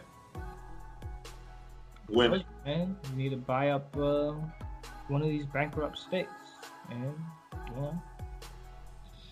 There we go. Uh, we got uh, rapid headlines. So these will be quick. Just your thoughts on it. No research or nothing like that. How do you feel about COVID fees for goods and services moving forward? Wow, that's wild. Um, I've been tipping extra hard when I do get like carried out or something like that, just because they're doing it. I know that they're doing a service, and to some extent, they're putting their their life on the line. People are making more on unemployment with this federal, uh, federal, whatever bonus, whatever, than some people are making, you know, working. So I get it. And where would that fee go to? Would it go directly towards the people who are putting their, like, to paying their um, Mm-hmm. quote unquote hazardous duty pay? Yeah. And sure, but at the same time, prior to instituting that, I need a very thorough case study on the data and the fatality rate. Because if it's really, if it's truly point zero zero two or whatever the hell it is, like, nah, not so much. Well, they, well, they're up to a hundred thousand, which we questioned the numbers in the first place. Mm-hmm. But up to a hundred thousand deaths out of what, three hundred and ninety million people? But didn't uh, in Wisconsin, didn't they just come forward and say that, yo, like, yeah, we sure we counted a couple gunshot victims as COVID deaths, among other states that are doing that too. So again, these these numbers are they seem to be inflated. But um, again, if there's a great case study done and it's really as bad as they say, then sure, I wouldn't mind paying a little extra the, for their hazardous duty pay. But like again, if it's just inflated, which I suppose we could segue into another segment about uh, the Dems using this for for their wicked agenda, Mm-hmm. then no, not so much. All right, so me, real quick, I'll say during Corona, sure. After Corona, uh, Will there ever truly be an after? post Rona, uh, eventually it has to. We ain't we ain't post flu. That's true. Flu. You're right. One of them ain't going nowhere. Um, so I don't know. I, I feel like during this time, yeah, hazardous duty pay. You know, you and I believe in that. I have no problem with that. Um, but that's how I think about it. During Rona, like quarantine, where states are still quarantining and all that stuff. Yeah, Yeah. that makes sense. Um, what about RVs making a comeback due to Rona? Makes sense. Now, how are they making a comeback? What they're saying due to social distancing, hotels not being open, but people still want to travel. Now all states are closed. Some states are open. I Oh, think. you said RVs. Yeah, like uh, Like recreational vehicles. RVs. I was gonna say like, No, no, RVs like recreational vehicles. oh yeah, I think they that's uh, I I considered that. Uh, dear uh, Nyasha and I, we we Mhm. told, drove cross country, and Mhm. it Chevy Malibu. Like doing it in an RV would have been a bit more comfortable. But yeah, I like the notion of it. It's it's pretty cool. Would you do it? Mhm. What Would- RV? Yeah, would you get one? Yeah, I've been thinking about uh like not a real big one, like between. I guess I'm trying to think of the links. Maybe a 20 footer and below, somewhere in that length. Uh, something like that. Cause you know we're getting older too, bro. I'm not trying to really be driving a big tank anymore. Right. A little something uh mobile. I don't know if they make it four by four uh four by four, how you say RV. Well, they, they got those sprinter vans that are pretty nice. Um, they got something I could see that's reasonable. yeah, Uh, the amenities of uh how do you say it, RV and, and something a bit more uh, mobile. I think that's pretty cool. But yeah, Yeah. I totally was making a comeback. I may get one of those in the future. Just yeah, me too. tag the Upgrade America logo on there. Hey, all right. The last quick rapid headline is Rona testing before getting hired or returning to work. And I got all these from LinkedIn, by the way. Oh That's- wow. Um, is that now? Is that a confirmation? Like they, they know that's that's coming, or is this just an idea? They're kind of talking about it. They're pushing the idea around, like, how is this going to play out? Going back to work or currently at work? Uh, we talked about this. Huh? I was talking to someone before, and uh, in the in the medical career field, and she was saying like, well, you kind of already do that. Like there are some institutions where you gotta have a flu shot, you know, to go. I do believe. Did I have to take it in college? I don't know. Yeah, I think you do have to take immunizations in college when you go to college. I didn't for DeVry, but I don't think I took it right either. I That's a good question, though. I'm trying to remember too. Did I? I don't remember taking anything. Because I thought there was some sort of slip I had to get signed or some shit. I don't know. I feel like it was too. I know colleges, yeah, you have to get immunized. Immunized, um, obviously military. Probably, I wonder government jobs, like civilian government jobs, are they I like? don't think it's forced.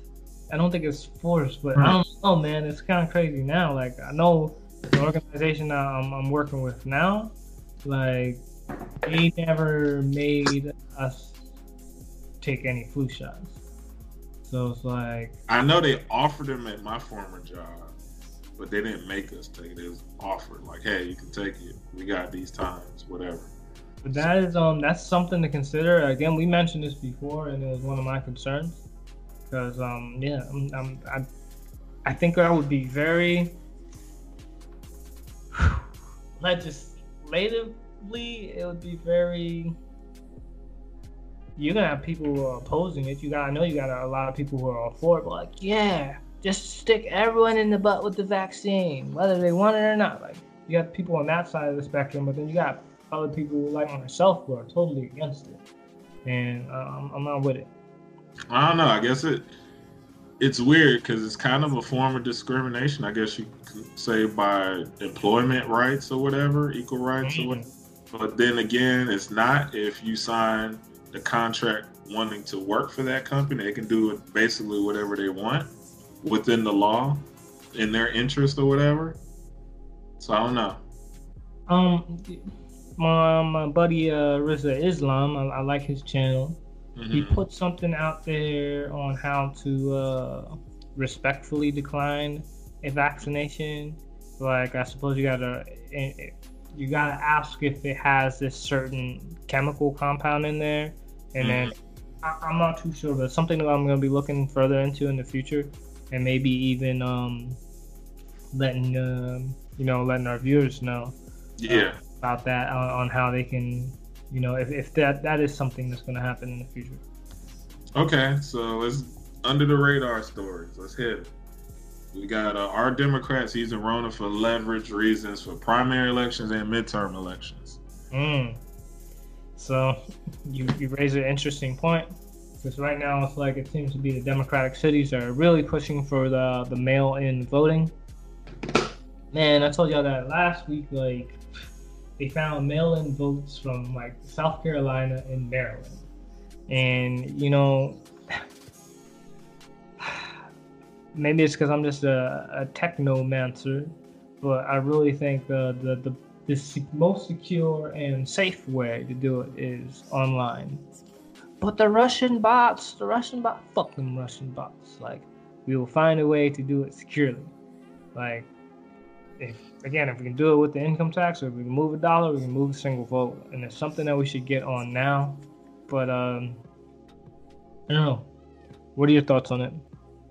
I feel like it's like uh, diversion tactics and slowing down the momentum for Trump, trying to sully his administration, his leadership, his image, right?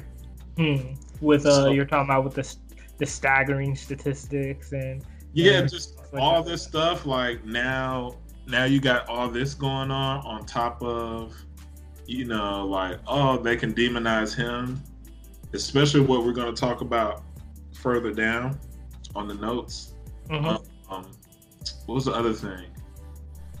And Trump can use it in a different way. Like, look, they're failing to act. Look, they're doing this, they're doing that. So it's like both sides, I feel like, can use it to their advantage because Trump, his base is very strong and dedicated compared to the Democratic base, which is very disorganized and fractured, in my I opinion. agree. And it's like, uh, what they say? Man, it, might have been like three percent of Bernie supporters, Sanders, who like would go would vote for Joe Biden. You know, so it's like it seems to be a lot of factions within the Democratic Party, which is uh, the basis, and, it doesn't seem to be very strong. But I, I suppose they, where they are strong are on their beliefs in COVID and how bad it is. Yeah, because I could see them spending the stimulus, all that stuff, trying to say, hey, the Democrats did that, blah, blah, blah. You should vote for Biden. Um, if Biden's going to try to use these civil unrest to boost his campaign, I think. I think he's going to do that, but um, the narrative about the Democrats wanting the economy to crash, because typically the Democratic Party, or at least my interpretation of it, is one of their biggest perks is the, the support of, of handouts and, and welfare. And right now, you have 40 million people who are dependent on, how do you say, democratic policy, I suppose. Or I guess you could say aid, even though it took both sides to get it pushed through, but right. it was a lot. Democrats try to use this as leverage to get all the stuff they wanted while they were negotiating the deal. From what I understand, that's part of the reason why it took so long as well to get approved. Now, is that extra 600 bucks from the feds? Is that coming from the stimulus package, or is that just like? I think that is. So then there's a finite amount. Like I could totally see unemployment being extended, but that extra cash could that be extended? Do you think there's enough cushion for that? I don't know. I know based on what I looked at, it's like July. Most of it's supposed to be ending because most ending in July. Yeah, and then you have to renew or whatever, like mm-hmm. by the end of July, last week, so almost we got, second to the last week. Wow, that's uh, and you're again, it's like when you're looking at it as a whole, mm-hmm. Talking about um, there's no guarantee for for more money in the future, and we're talking about 40 million people. So I'm very confident if there is a Democratic candidate or someone who has a very appealing, offering a very appealing safety net in the coming months, you know that they're going to win by a landslide. So we're going to see what Joe Biden has to offer in the future, and um, is he being leveraged? Is it strategy? Has he even picked a running mate? like, and there's then there's that. Oh, but, but bring up real quick. You wanted to bring up uh you didn't like something about the socialism, capitalism aspect with the Democrats, or you already? I know we talked about on this topic, right? In, in what regard? Um, the leverage. Yeah, like Democrats are. I forgot what we were talking. We were going to bring this up on the podcast. Um, I suppose we could kind of spin it into the forty-seven percent income tax. Okay, go with that then. So Illinois policy is pretty much they're projecting, and I didn't go too deep into this, but a 47% income tax. And uh, I'm assuming that's in support of like socialist uh, type activities. That's my problem with socialism. Is how okay. they levy the, it's how they levy the taxation. Like again, my initiatives in Skyward under the Rahm administration, yes, there are a lot of socialist aspects. We want to end homelessness and hunger, you know, and, and poverty in general. But we do not want to burden the working class citizen with taxation. But um, that's that's my bone to pick with with socialism. Like, I think it is a government's responsibility to level the playing fields and to facilitate equality as well as you know make sure no one's left behind and you know fulfill the second bill of rights now, let me skim through this real quick. Progressive okay. income tax hike could be up to 47% for Illinois. Oh, so it's for Illinois small businesses. So small businesses face a potential income tax hike nearly five times larger than corporations under Governor J.B. Pinsky. Yeah, I totally butchered his name. Fair yeah. tax amendment. So that's really pertaining to small businesses, not so much to the average person. Um, but hold on, let me interject real quick. They got some of the highest taxes in the nation, if I remember correctly. Illinois, really? Yeah, between Illinois, New York, obviously California, mm-hmm. and what New Jersey would be up there, huh?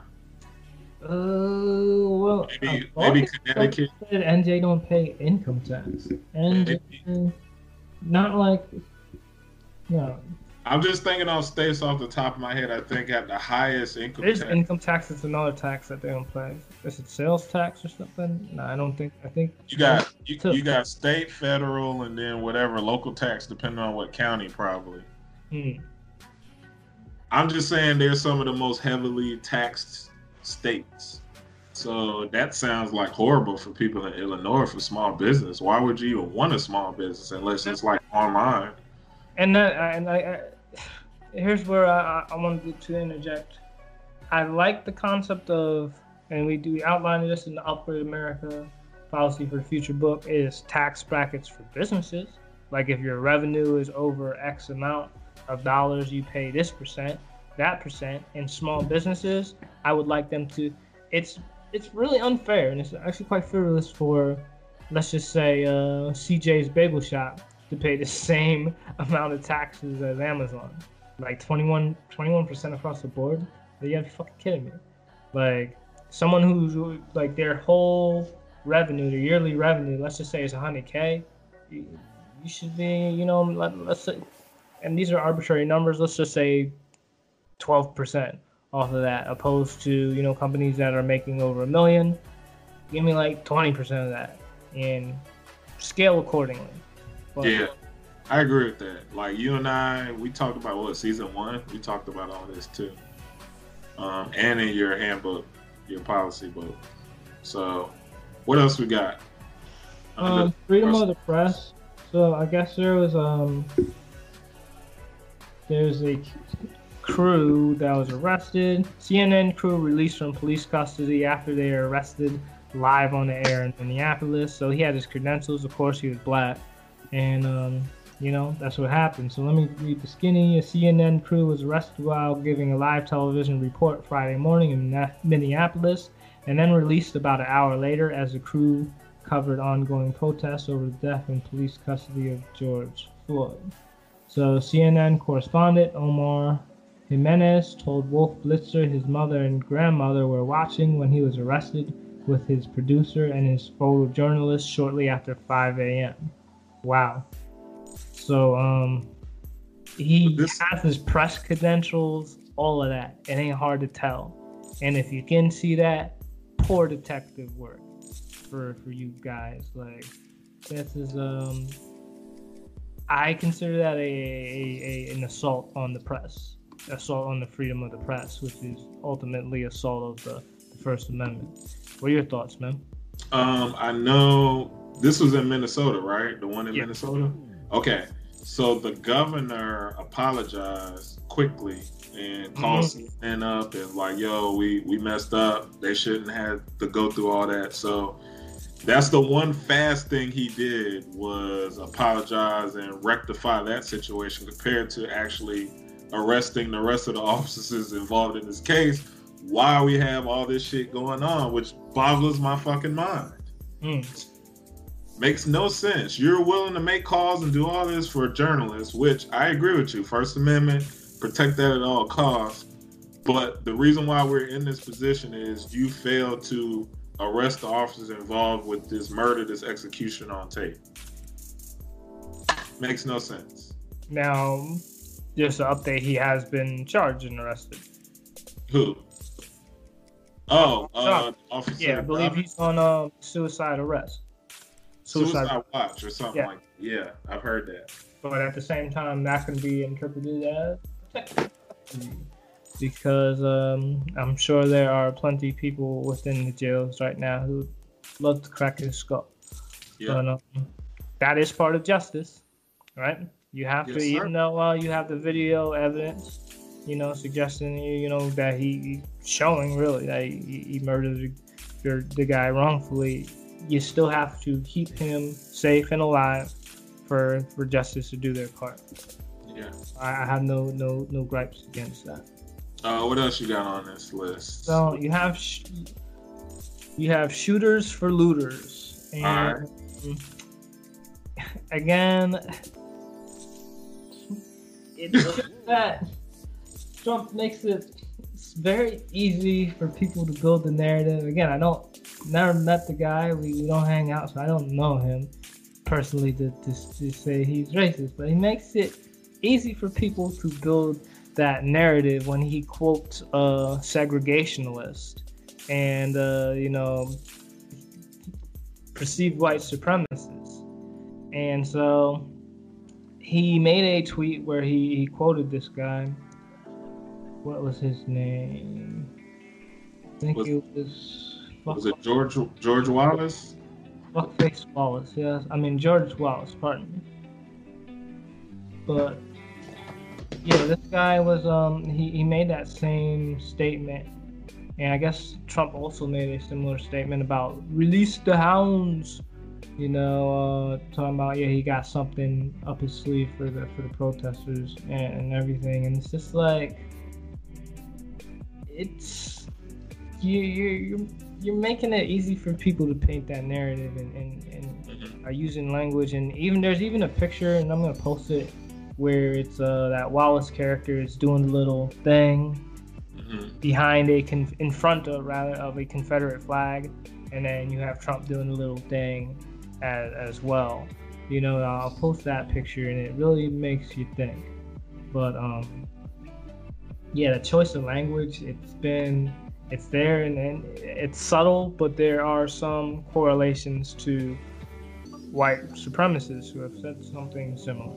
So there's that. Right. You can Um, draw your own conclusion from from that. this is my thing with Trump. It, it, it, it amazes me. He plays naive to all this stuff, but obviously he's getting it from somewhere. Uh, he's he not. played all, I, I didn't know what this was or this man, or I, I didn't. But you read Mankind, Mankind fan. mankind. Yeah, like Yeah. it's like he's not an idiot. You don't Yeah. become president of the free world by being an idiot. You can pretend to be one, and there's a bit of strategy to that. You know how that can work in your favor, but he's not an idiot. This is my thing. This is my theory with him, and we talked about this. Also, the thing with how he compared the protesters that were armed, which mm-hmm. we talked about, and this is what I brought up. They're very good people. Yeah, liberate Mi- Michigan and all this shit. But now we're thugs because we somebody got murdered on camera, and we're saying, "Yo, we want a fair trial. We want stuff brought to justice." Like, Yeah. what is that? Yo, son, like if they were armed, Bloodbath, bro. they probably would have dropped an atom bomb on uh on Minnesota if they were if those protesters were, were armed. I don't know. Um, um I don't know. He doesn't help his case, but he's smart because he always thinks of his base and how dedicated, how fervent they are, how to like how they idolize him. So he does enough mhm. to show people that are like say independent, moderate, whatever you call it, like, hey, I'm for America. But then he does enough like dog whistles to his hardcore base Mm. to alt right groups, to all these different people. Hey, you know, I just say this to keep it balanced. You know what I'm saying? It seems like that's what he does, in my opinion, from watching. and, and again he's we're talking about a showman like someone who moves has moved crowds for you know for, for, for for quite some time Yeah. so so much of a, a, a figure that even the simpsons has, has added him into there but he knows how to move crowds and to uh, again we discussed that energy that emotion that's found in sports and it seems to be a crowd thing but he knows how to manipulate and how to harness that. So if that involves pandering to a certain demographic hmm is he doing that for strategy or is this really who he is?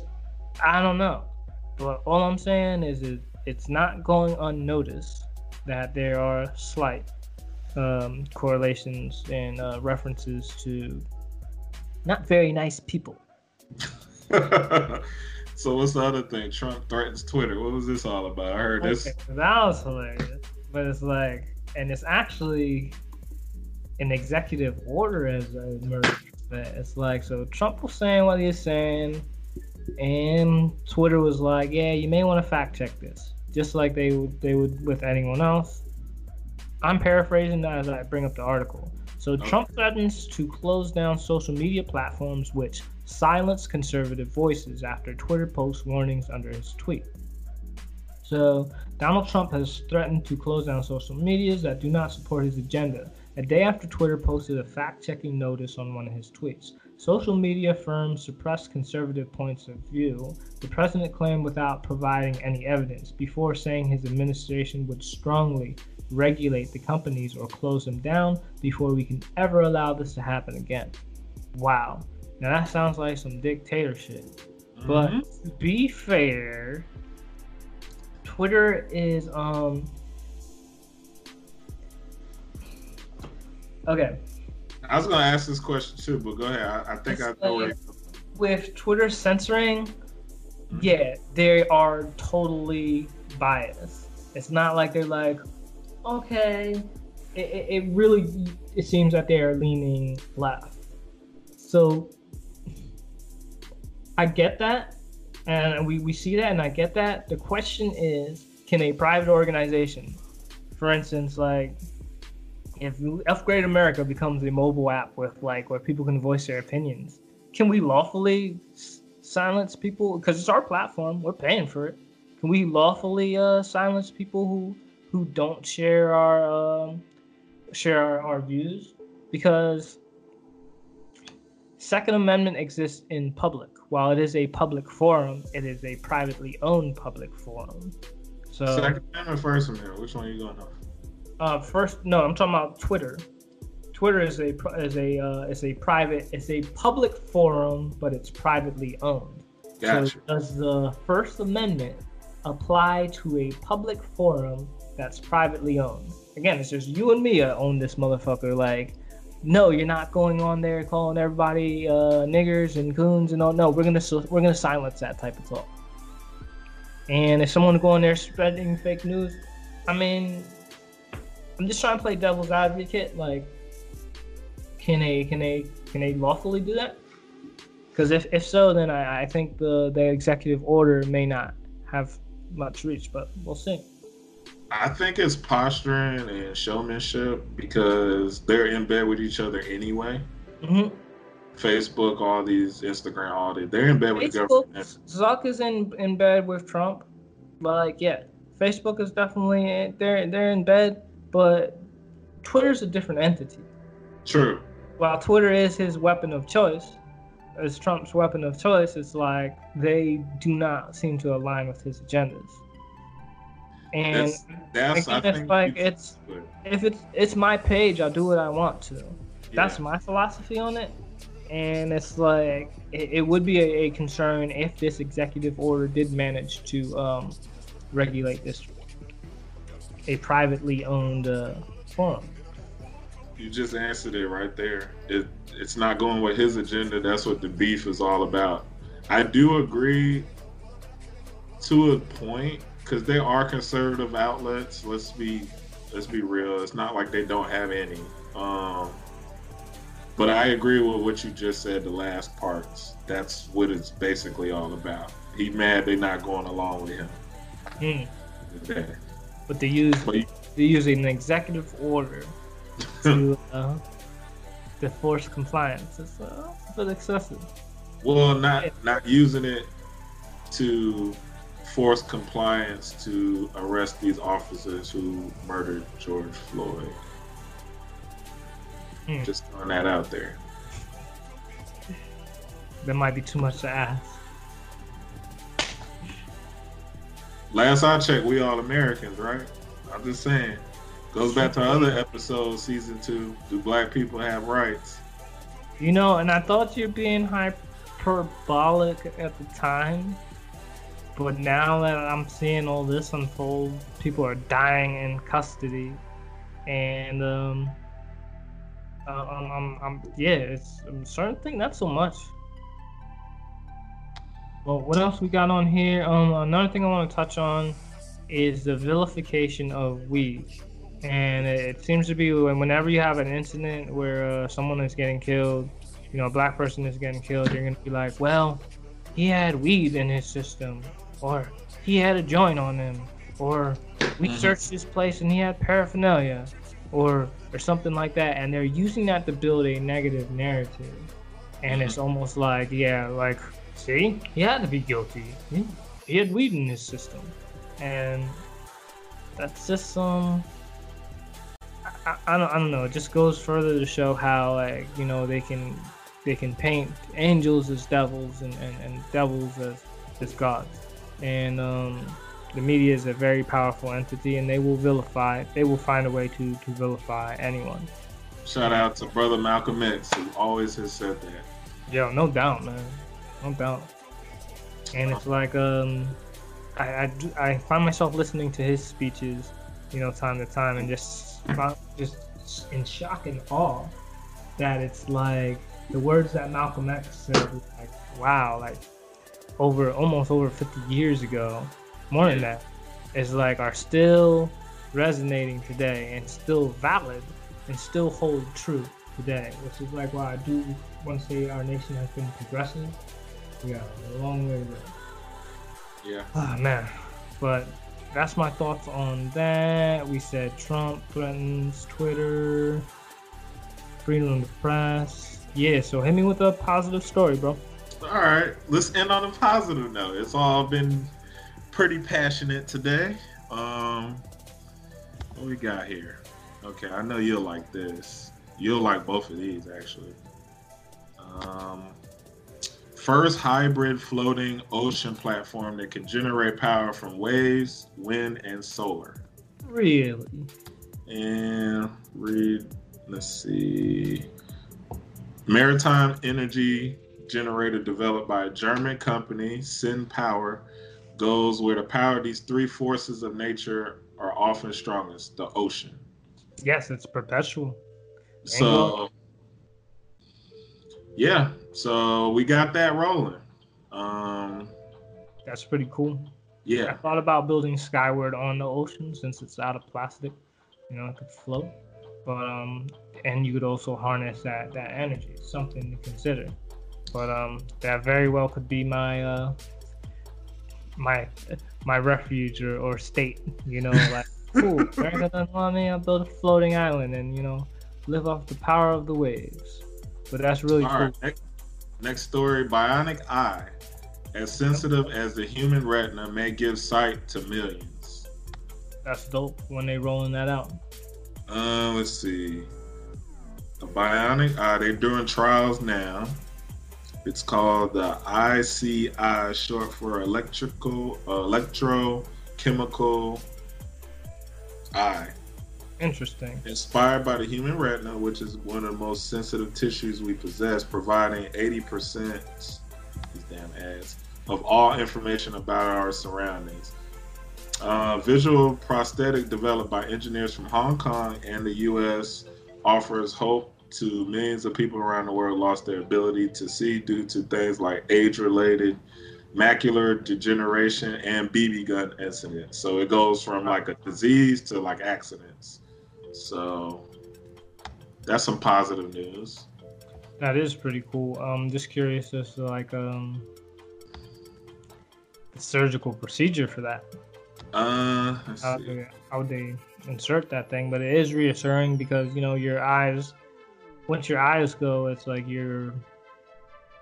I mean, granted, the the book of Eli was a badass. Oh yeah, That was like blind the whole time, but it's like um we really de- depend heavily upon our eyes. I believe you said what eighty percent of the, information we gather is coming Yeah. from our I eyes. think even more. Yeah, probably eighty to ninety percent. Yeah, definitely. That's my good positive stories. I mean, another one is it's a new movie coming out with Ice Cube and uh, Tracee Ellis Ross on demand. Once again, we're talking about the failure of the movies now. Yo, that's where it's at, now. On demand is where uh, the movies are going. I'm curious to see if all the summer blockbusters, all the movies supposed to come out, are going to be on demand for the rest of the year. I'm really curious. And then how do they go back? I want to see that James Bond. Like, when did they bring I it back? know, bro. Ah. Seeing that. But yeah, I got a positive story. Um, Okay. Shout out to my buddy Elon Musk.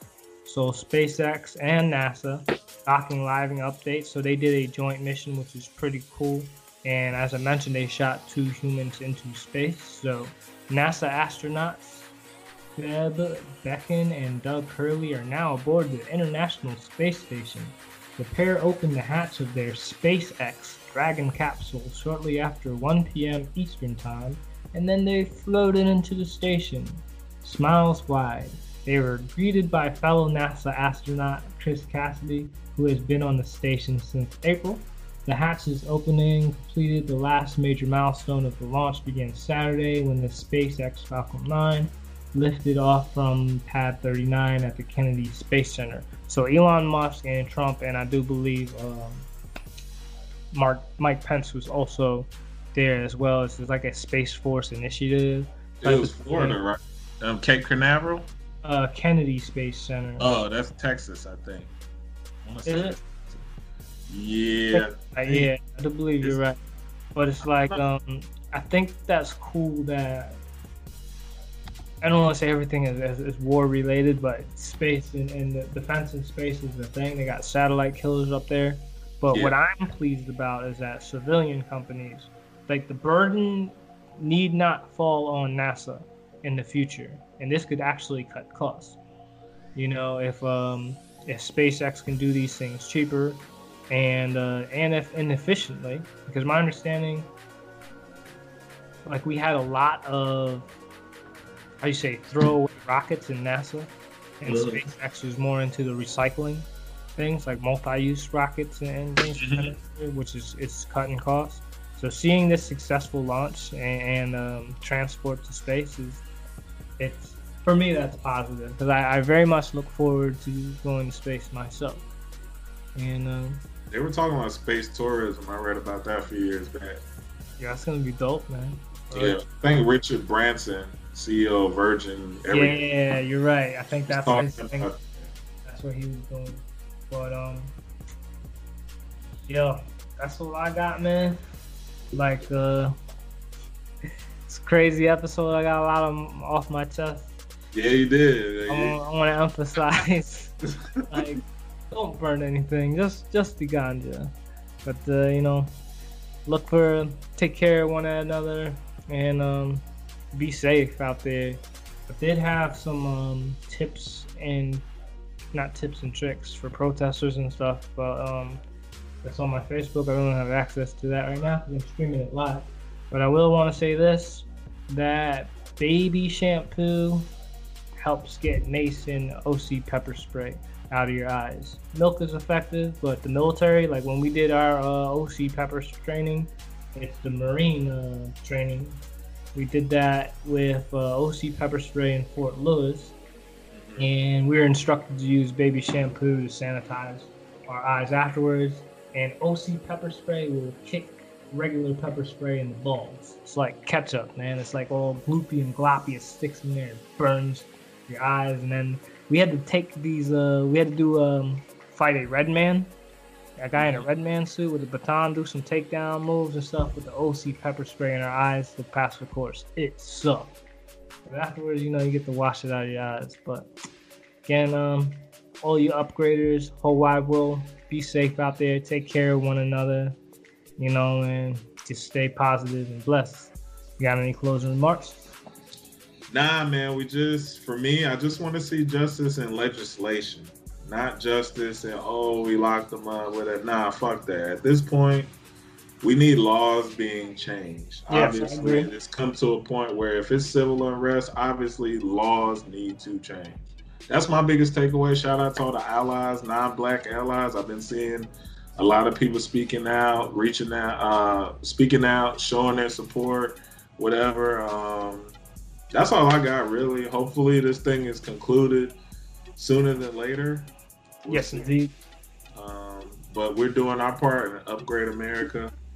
True indeed, true indeed, man. Like, um, and I suppose y'all doing your part by by tuning in as well. You want to support the movement, like, share, subscribe, and you know, leave us some positive comments, or you know, and, most importantly, pray for us. Our prayers are more powerful than our weapons. But um, on that note, I just want to say peace. You know, truly, truly wish for that worldwide. And uh, stay blessed, everyone. We'll catch you on the next episode. Peace. Blessings.